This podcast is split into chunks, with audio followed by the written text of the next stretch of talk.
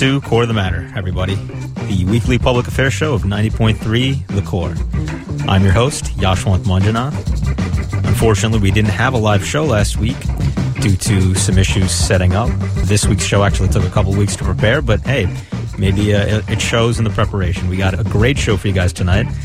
We're going to be talking about the recent revolutions in Egypt, and I have a couple of really good interviews planned for you guys to start off with, I got a pre recorded interview that I did on Friday with Professor Tarek Kahlaoui, uh, art history professor here at Rutgers, who spoke about the recent revolutions in Tunisia and Egypt at an event on Busch Campus Center. So I hope you guys enjoy this interview, and I hope you find it as informative and interesting as I did. Again, you're listening to Core of the Matter here on 90.3 The Core. Thanks for listening, everybody.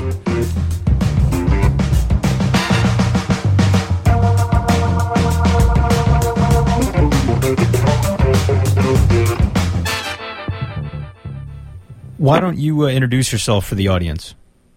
Uh, I am Tarek Kahlaoui. Uh, I am uh, originally Tunisian. I teach the history and art history of North Africa and the Middle East here at Rutgers. Okay. Now, you were a speaker at an event a couple weeks ago on Busch campus about the uh, revolutions in Egypt and Tunisia. Can you tell us a little bit about the event? Well, the event was organized mainly by the Middle Eastern um, Center here at Rutgers, and it was about uh, what was happening in Tunisia and Egypt. Uh, few faculty members who are um, uh, associated with, with the Middle Eastern Center spoke at, at the event. Uh, each, one, each one basically spoke uh, in relation to the field uh, or the, the area uh, he or she is uh, more familiar with. And uh, for instance, I I talked about uh, Tunisia since uh, uh, not only I'm Tunisian, but I was involved partly of uh, whatever happened there, um, especially in relation to uh, um, media and uh, social media and the internet. Um, other people talked about Egypt, uh, uh, the Gulf states, uh, and the whole region uh, in general. Okay, so uh, let's start with Tunisia then, uh, since that was the country you personally spoke about. Uh, how long had the uh, dictator there, Ben Ali, been in power, and how did he come to power in the first place? Well, first of all, uh, actually, dicta- dictatorship in Tunisia, author- the authoritarian system, autocratic system existed in Tunisia since the independence of the of the state, that is, the 1956. Uh, ben Ali, the president, was overthrown in January 14th, uh, came to power in uh, November 7th, 1987. Um, he uh, did what, what was described then as uh, a medical coup. Um, actually, he was the prime minister and he provided uh, medical evidence through the official um, position of the state that uh, the president then, Bourguiba, who ruled the country since 56, um, was uh, basically insane and uh, wouldn't be able to perform his duties as, as a president. So he took power. Uh, basically, he was supported by um, soldiers, the army, security forces. So he, he took power in 1987, and uh, after two brief years, uh, freedom of speech, uh, what seems to be the beginning of the democratization process, he uh, went back to the old um, ways of the autocratic system, and uh, since 1990, uh, basically he uh, ruled with iron fist, and it, it was basically uh, a dictatorship. So, what were some of the specific grievances that the people of Tunisia had with the uh, Ben Ali regime? Well, it, there were two major problems economic, social problems, and political problems. At the beginning, December 17th, when this whole uprising started uh, in this remote city called Sidi Bouzid, which is a little bit away from the coastline. Tunisia, by the way, is um, most of the main major cities, the capital is located on the coastline. The cities and villages that are away from the coastline are usually the poorest.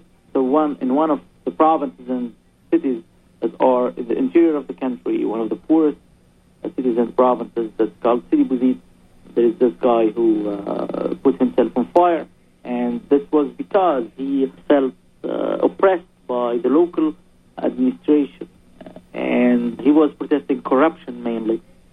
Uh, but uh, the first protest following that, following that specific incident and the following days in that small city and in neighboring cities, in neighboring provinces, were targeting at least uh, during four days mainly economic and social prob- problems. Uh, corruption um, was seen as part of these uh, social and economic problems. Uh, and then st- things started after day four or day five, started to go into a political level. Uh, one of the main things that people need to know about Tunisia is that there is a huge middle class. Um, education is free in Tunisia. For last year, there were 300,000 students in uh, universities. This is in a country of uh, about 11 million, so a lot of students. So you have many people who are graduating, uh, yet uh, not finding um, the job that they would expect after spending uh, four years um, in, in colleges.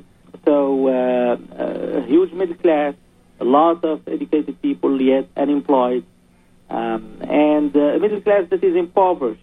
And this is happening, I think, throughout the world, and it, it happened also in Tunisia during the last two decades. So that was one major part of it. The second part was, of course, uh, the autocratic uh, system. People um, uh, realized very quickly that uh, corruption was not uh, the act of few uh, bureaucrats in the lower level. in, in the provinces, it was the whole system. So m- protesting against corruption became, by necessity, a, pro- a protest against the political system itself, political power of, of Ben Ali. Um, ben Ali's uh, family uh, is involved in, in a lot of mafia-like, um, was involved in a lot of mafia-like schemes. There were the, privatization that was going going on in Tunisia through the two last decades um, under the tutelage of uh, uh, institutions like the IMF and the International Bank was a way for them to uh, basically um, take possession of many uh, major institutions in Tunisia, major companies of the state were um, taken over by the family. Uh, people knew all along, but that, that uh, this was like an opportunity. People were able finally to break a cycle of fear. Was crucial in having a clear political agenda in these street uh, process. So uh, going back to your question, two main problems: uh, social, social, um, socioeconomic, and political. Okay, so at what point did people in the country know that that the Ben Ali regime was going to end? What was the ultimate tipping point? The ultimate tipping point was in week three. The whole uprising uh, lasted four weeks between December 17th and, uh, January 14th. Um, in week three, uh, what happened is that um, the wave of killing street demonstrators came to its climax. The security forces of, of uh, Ben Ali uh, were killing people since week one, but they were killing uh, uh two or three people per week, sporadic shootings. In week three, in the weekend of week three, in a neighboring province uh, to uh, the city of Sidi Bouzid, in a province called called Kasserine, they killed about 30 people in one day, 30 young men mainly. Um, it, it, was a massacre, and uh, people were able to see the whole thing uh, as it was unfolding because simply uh, as the security forces were killing snipers, actually, there were snipers who were doing this. Uh, as these snipers were killing, uh, people were um, shooting uh, brief video clips and posting them on the internet and from the internet to major satellite channels so everyone was, was aware of this as it was happening. And uh, by by the end of the week, the street demonstrations, major street demonstrations, by then reached the main uh, major cities of, of the country, um, including the capital city of uh, Tunis. Tunis was basically out of the control of, of the authorities uh, in in, we, in the fourth week. Uh, and uh, by the end of the fourth week, in Friday, January 14th, uh, people were ruling ruling the streets, and uh, it was in these circumstances that the uh, president decided to flee the country. Okay, so how many people died during the overthrow of the Ben Ali regime, and what's Ben Ali doing right now? Now that he's left the country. We don't have uh, official numbers from uh, the Tunisian government yet. Uh, the only um, credible numbers we have um, were issued by the United Nations the United Nations sent a team uh, just after Ben Ali fled, and they came uh, up with a report by the end of January saying that the initial number um, of the people who died between December 17th and January 14th was 219, and that's except that without counting the number of uh, uh, dead among the security forces, uh, and uh, that also regardless of the people who uh, were injured. I have to say also that uh, after January 14th, there was another wave of killings. What happened is that people who were um, security forces who were loyal to Ben Ali continued shooting people. There was an armed conflict really between the army, uh, which was on the side of, of the people, or uh, was at least against uh, loyal forces of, of the, the, the forces that were loyal to the president. Uh, between the army and, and these loyal forces, this armed conflict, which, which happened throughout the country, uh, lasted about a week or, or little less. And during this time, many people died, including civilians. So uh, 219, without counting the dead uh, among the security forces and the army, and without counting dead who died after January 14th. Oh, okay. So, what can we expect the future of Tunisian politics to look like? Uh, will there be democratic governments? And uh, if so, what relationship will the new uh, government have with the United States and other Western industrialized countries? Uh, what we have now is a very vague, uh, ambiguous uh, situation. Uh, it's um, the, the way the, the president. Uh, by the way, the president now is uh, his his fate is not uh, very clear. He lives uh, as a political refugee in uh, Saudi Arabia. Uh, many rumors about his health, and people uh, suspect that his his uh, is at the origin of these rumors to fight extradition to Tunisia because Tunisia, the Tunisian government is asking uh, Saudi Arabia to uh, send him back. Um, now there are there is a trial against him and against his family. He's seen as uh, responsible of uh, most of the corruption that happened in the country and the killings that happened, especially during the months of the uprising.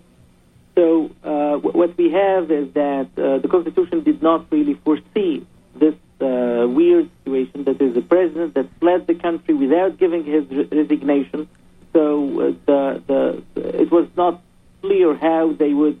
Um, But is the okay? He didn't give his resignation. But is that like a paperwork thing? I mean, he's fled the country. Uh, isn't it pretty clear he's not going to be taking control of the country again?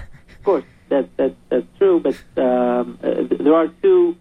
Uh, the constitution in Tunisia uh, ha- has two basically uh, uh, hypotheses or, or ways if something happens to the president, and in any of these two um, hypotheses, there is nothing about a president fleeing without giving his resignation.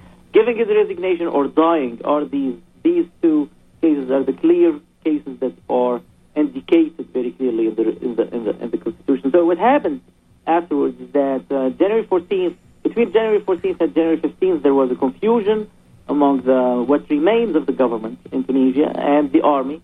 Um, they based themselves first on, on one section of the constitution, and then they changed their minds and then based themselves on, on another section. Uh, it was basically who would take over. Who is the person who would take over? Is, is, is it going to be the prime minister or the um, um, or the president of the national uh, assembly or the parliament?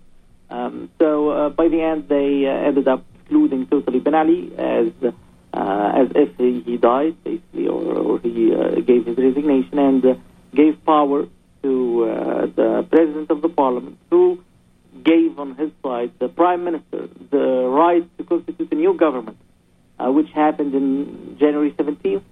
Uh, the problem is that this government was mostly made up of people who were uh, members of uh, the old regime. So uh, a new wave of street demonstrations started, causing a lot of political instability throughout the country. Many strikes.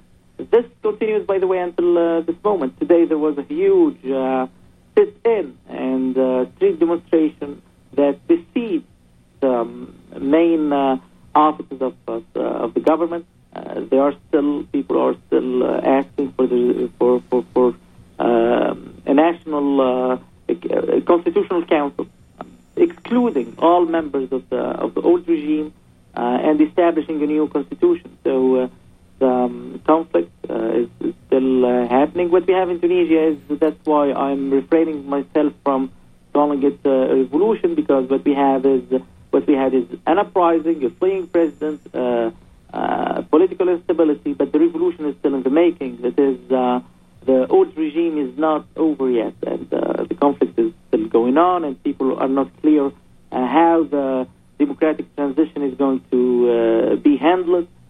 So all these points, all these uh, indications uh, that would uh, clear the way towards a clear democratic transition are not are still ambiguous and they're still uh, vague. I think you've done a, an excellent job, really, of portraying as detailed a picture of what the situation in Tunisia is right now that our listeners could have hoped for. So, you know, I'd like to move on now to Egypt. Now, how did their dictator Mubarak initially acquire power? Uh, Mubarak, who was uh, one of the main uh, members of the Egyptian army. He was actually the head, of the air forces uh, in Egypt, uh, and he was appointed as a vice president by President Sadat. President Sadat, who uh, was ruling until the end of the 70s, beginning of the 80s. Uh, President Sadat was killed by Islamist militants who were um, angry about him signing a peace agreement with with Israel. Um, so when Sadat was killed, the vice president took power, and uh, the vice, vice president was Hosni Mubarak. That was 1981. Mubarak, uh, since that time, uh, was ruling uh, with uh, relatively un- iron fist. Uh, his his his regime was a dictatorship. There is no doubt about it. But there was a margin of um, freedom of speech. What we have in, in Egypt, which is different than what we had in, in Tunisia was that during the Mubarak era, you can bark, you can uh, criticize the government, you can say whatever you want, but the government would, would do to you whatever um, they want. Uh, they, they, basically suspended all um, normal laws. Uh, they instituted special a special law that had uh, that went into basically two phases, and they the institutions are, are basically suspended. There are elections there are political parties, but uh, there's a lot of corruption, and it's uh, very rare that uh, someone would win in these parliamentary elections uh, without the support of, uh, without um, the intervention of uh, all kinds of, of, of corruption. Um, and so what we have is a ruling party that is dominating the scene, using corruption, using all means to falsify elections. So that's that's, that's the history of Egypt. Okay, so what did what were some specific actions on the part of Mubarak to create unrest among the people over the years? Well, two things. Uh, first of all, uh, uh, Mubarak's economic policy, which was the continuation of Sadat's uh, economic policy that began in the 70s, was relying heavily on uh, the instructions of the IMF, and the International Bank, uh, and basically the middle class, so the Egyptian middle class, which is very famous in the, in the Arabic world, which was seen as, as the leader of uh, modernization throughout the Arab world. This middle class was impoverished, uh, was basically eliminated. Uh, what we have in, in, Egypt, especially in the last decade, is uh, two main classes, really, social classes. Uh, one which is um, owning most of the um, uh, resources of the country, uh, in a private form uh, that is basically facilitated through uh, the state and a large impoverished class, including the so-called middle class. So what we have is a very, a very difficult social and economic condition, more even difficult than what we have in Tunisia. And on the other side, uh, politically, in terms of alternating power, um, uh, we have the same people, the same ruling party. We have continuing elections, but without changing anything at the top of the of the uh, political system. We have a lot of oppression. Human rights are routinely violated. Uh, people are tortured in police stations throughout the country. Actually, one of the things that uh, started this was in, in Alexandria, which is the second uh, largest city in, in, in, Egypt. A few months ago, a young man was uh, tortured in the uh, police station and he was thrown in the street uh, dying. Uh, and that started uh, a little uprising of the city uh, in Alexandria, and uh, many people in Facebook started uh, organizing themselves around this uh, incident. Uh, and uh, when things happened in Tunisia, when the uprising happened in Tunisia, that was uh, another reason among so many reasons for young Egyptians to try and topple down the regime. So, again, economic, social factors and political factors, especially a lot of oppression uh, by by the security forces. Security forces gained a lot of power uh, beginning from the 1990s because uh, the Mubarak regime was fighting Islamist militants. Actually, someone like Zawahiri, who is number two in Al Qaeda, was the leader of one of these so-called jihadist groups who were fighting the Egyptian regime during the 1990s. Uh, so during those circumstances and uh, under the premise of fighting terrorism, uh, the security forces gained a lot of power, uh, and uh, in the process they ab- abused their power, and they were they continued torturing people and using a lot of extrajudicial. Uh, Wait, so hang, hang on a second. Uh, sorry to cut you off there. So Mubarak, the Mubarak regime received a lot of a lot of power so that they could fight the terrorists, so they could fight Al Qaeda. That they gave themselves a lot of power. That is, they gave um, the regime gave itself uh, the possibility to go beyond law, to torture, to. Uh, uh, th- th- there was a law that was called the emergency law that started in 1981, and uh, it was even uh, enlarged and reinforced during the 1990s as the regime was fighting these so-called jihadist groups. So torture was permitted uh, holding people uh, captive for a very long time without uh, trial was something that is uh, routine.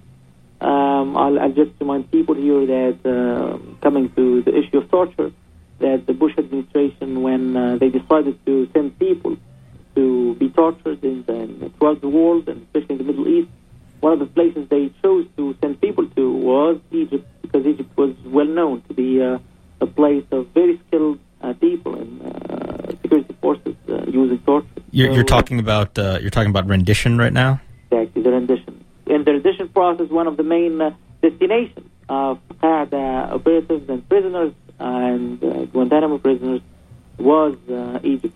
I've heard that the new vice president of Egypt, Omar Suleiman, was actually the man who was responsible for running the rendition program in Egypt on behalf of our CIA. Is that true? He was the head of the intelligence uh, agency in uh, the Egyptian uh, intelligence agency. He was uh, in charge of all exterior operations, the Egyptian intelligence uh, agency. So he would be the, the guy to hold responsible of, of this. The thing is, is that uh, Omar is no longer the vice president. One of the outcomes of the resignation of Mubarak in February 11th was that total power was given not to Omar Suleiman, not his, to his vice president, but to to the army, to the council of, of, of the army. Oh, okay. All right. I mean, is that good news? Uh, uh, what, what does that mean for the people of Egypt? Yeah, it's, it's a good question. It's, it's a very vague situation. Uh, on the one hand, it's always dangerous to give uh, political power to, to the army. Uh, there are very few uh, cases where the army, uh, any army, would be given political power and would leave uh, that power uh, to the hands of the civilians. So it's, it's a huge risk. But what happened in the process of this uprising in Egypt was that the army was seen by the people as at least supporting the resignation of Mubarak. The army was some kind of guarantor of post-Mubarak era. Um, um, there is uh, relatively a lot of trust by the Egyptian people into the army for, for so many reasons, uh, including historical reasons and uh, uh, because they, the army was not really involved in the corruption of, of, of the regime. Uh, and until now, the army is behaving relatively well. One of the few first things they did is that they appointed uh, a committee to revise the constitution, uh, and they appointed as the head of this committee uh, someone who's uh, well known to be a very independent uh, judge and uh, someone who's uh, whose field is constitutional law. and so these steps were, were seen as um, good, promising steps. The constitution will, the new constitution will be amended in, in these coming days, and afterwards there will be a free election. so it's until now the army is um, is, is uh, following uh, uh, the promises they gave to, to, the people when they took power in February 11th, which is leading the country toward a democratization process. Okay. So, what was it that finally compelled Mubarak to to step down and, and leave power? It's uh, that's one of the really difficult questions. Even though so many people would have ready answers for that. Uh, so the, the, major major player really uh, that we shouldn't forget is clearly the street. The, the, the people who decided to go to, to the streets, the Egyptian streets, over and over. Uh, this is unprecedented in uh, Egyptian history to have millions of people. Uh, I mean, literally millions of people going to the streets day after day, day after day, uh, beginning in January 25 uh, up to February 11th. Um, the whole country was basically on hold. Uh, no one was, was doing anything except basically going to, to the streets. So the the pressure of the street was, was clear, was, was overwhelming, was unprecedented, was surprising. Um, so we, we should give some credit to that. Um, so and by the street, I mean basically you you make the whole country stop, stop working, doing nothing. Um, is uh, it's, it's more than a general strike. It's uh, it's uh, it, it's a classic uh, rebellion, basically. So, and this was all done peacefully. Yes. Violence wasn't needed. The, the, only violence that was used was against uh, street demonstrators, uh, um, and was through uh, either uh, security forces or um, militiamen, thugs that were basically hired to to beat people. So. Um, but that's the only violence that was uh, that was present really. And uh, the street demonstrators showed a lot of restraint, a lot of self-awareness. They were um, very disciplined throughout uh, these uh, weeks. So it's, uh, that that that's a major player. The other player is clearly uh, the army. the army the, the position of the army was, was a little surprising. People were uh, waiting for a different scenario in Egypt than Tunisia. Again, Tunisia happened first. Uh, January 14th, the president fled. The Egyptians started their whole uh, movement in January 25. Everyone was waiting for a different scenario, but what happened is uh, a scenario that is not very different than Tunisia. It was certainly a little different, but uh, it was not really totally different, uh, especially uh, when it comes to the behavior of the army. The army acted in a very similar form um, than the Tunisian army. This is not uh, following the orders of shooting people, not intervening by any means in the oppression of the street demonstrations. And that built this whole trust between the demonstrators and, and the army. And sometimes people in the streets were hiding behind tanks, were, were, were, were staying near army uh, forces and soldiers to basically protect themselves because they saw the army as, as their ally. Yet it's not clear what was the uh, intention of, of, of, the army. But clearly, uh, uh the few days that uh, preceded February 11th, uh, the army was increasingly showing signs that um, it took sides. they took the side of not necessarily the people in the streets, but they took the side of pressuring Mubarak into into resignation. Uh, what what happened uh, just uh, one day before, two days before uh, February 9th, February 10th is not clear yet, but uh, there seems to be an actual military coup, and the signs for that, the indications for that, are very classical signs for people who live in the Middle East, especially for people who know what the military coups that happened in the 1950s, 1960s throughout the Middle East. Um, in February 10th, or uh, actually February 9th, or the night of between February 9th and February 10th, um, military, uh, the army, um, what, what the so-called the Council of the Military Forces uh, of the the armed forces, the Egyptian armed forces, which is a council that should be under, uh, should be ruled basically, and should convene only under the president Mubarak. So this council convened uh, without the president, and they showed footages of this uh, meeting without the uh, the presence of the president or the vice president, and they issued the so-called statement number one. And statement number one, this is one of the key words of any military coup, uh, especially when it comes to the Middle East. And in this statement number one, what they said is that basically they are on the part of the demands, the legitimate demands, that's uh, a quote, uh, the legitimate demands of the Egyptian people. So that seemed very well like a coup, and uh, it was like an ultimatum to Mubarak to, to resign. And that's why in February 10th, uh, everyone was waiting for Mubarak to give his speech and to announce his resignation, but uh, he seems at the last moment to decide not to do so, uh, but he did so uh, the next day. Oh, okay. Well, we're almost out of time, so I only have uh, you know, two or three questions left to ask you. Yep. So, would you say it's more accurate to describe what happened in Egypt as, as a military coup or a popular uprising? It was both. It was the popular uprising that led to uh, the division of the regime into two parts. Uh, and in, in one of these, uh, or, two camps, in one of these camps uh, is the president and the ruling party, uh, the whole elite of businessmen who were related uh, to him, and an oligarchic class really that was re- that was related to his son, who was seen as the inheritance of power of after Mubarak. Um, that's Camp 1. Camp 2 was the army, and the army decided to uh, um, uh, to go into another way, and that happened only under the pressure of the popular uprising. So um, it's uh, it's a popular uprising that enforced military coup inside the regime, a military coup that was meant to achieve the main demand of the popular uprising, which is the uh, resignation of Mubarak and the start of a genuine democratic uh, process.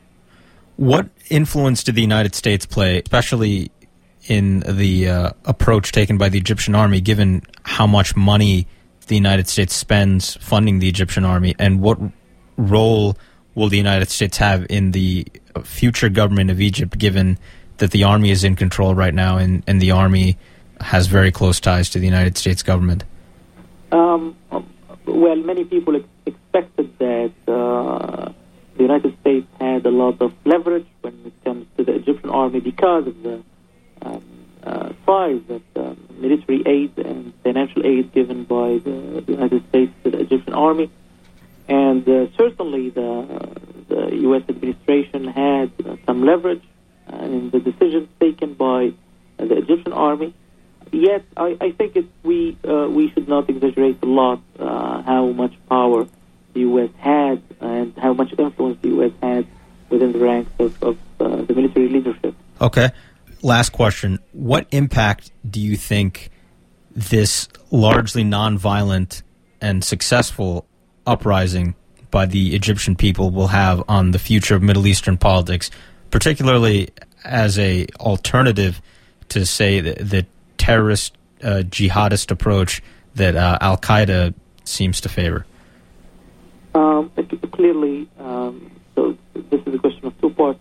First part is certainly the Egyptian uh, uprising will will have and is having already a lot of uh, impact on the region. Um, uh, what's happening in Libya is certainly the, the result of uh, the impact of both the two neighboring Tunisian and Egyptian revolution. Uh, it's not just by chance that uh, we are seeing a huge uprising now, specifically in, in Libya. Libya is located between Egypt and Tunisia.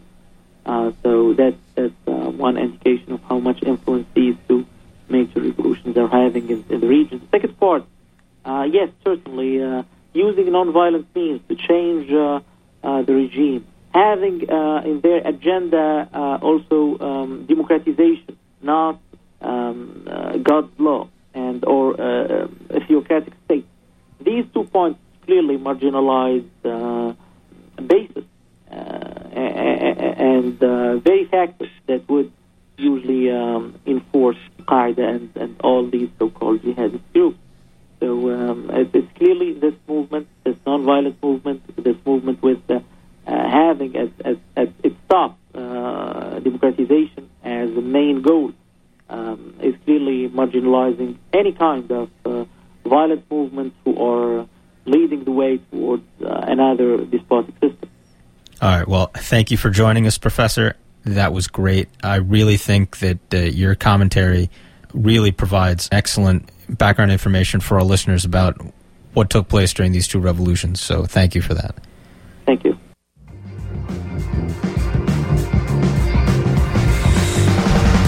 Unfortunately, that's core of the matter for this week, everybody. Uh, we had some technical difficulties with that last interview. I have no idea what that ringing sound was from. Uh, it's first time trying to do a live interview here. Uh, hopefully, have it figured out for future interviews. But I hope you guys enjoyed at least the the first interview with uh, with the professor. Uh, I think he really provided some interesting information about the revolutions in Tunisia and Egypt. Uh, and I don't know what else to say to you guys. I'm really sorry about what happened. Sometimes that's the way it goes in college radio. What can you do? Uh, but th- again, those of you who listened, thank you for listening to the show this week. And if you have any ideas for a future Core of the Matter, you can email me at public affairs director at thecore.fm. So that's everything we have for this week. And join us again next week when all the interviews will be recorded in advance to prevent a disaster like the one that just happened today from happening again. So uh, that's all for Core of the Matter this week, everybody. I'm your host, Yashwant Manjunath. Thank you for joining me. And uh, stay tuned for some more great Core Radio. You've been listening to The Core of the Matter on 90.3 The Core. Opinions expressed on The Core of the Matter are those of the participants only, and not necessarily those of WVPH FM or Rutgers University.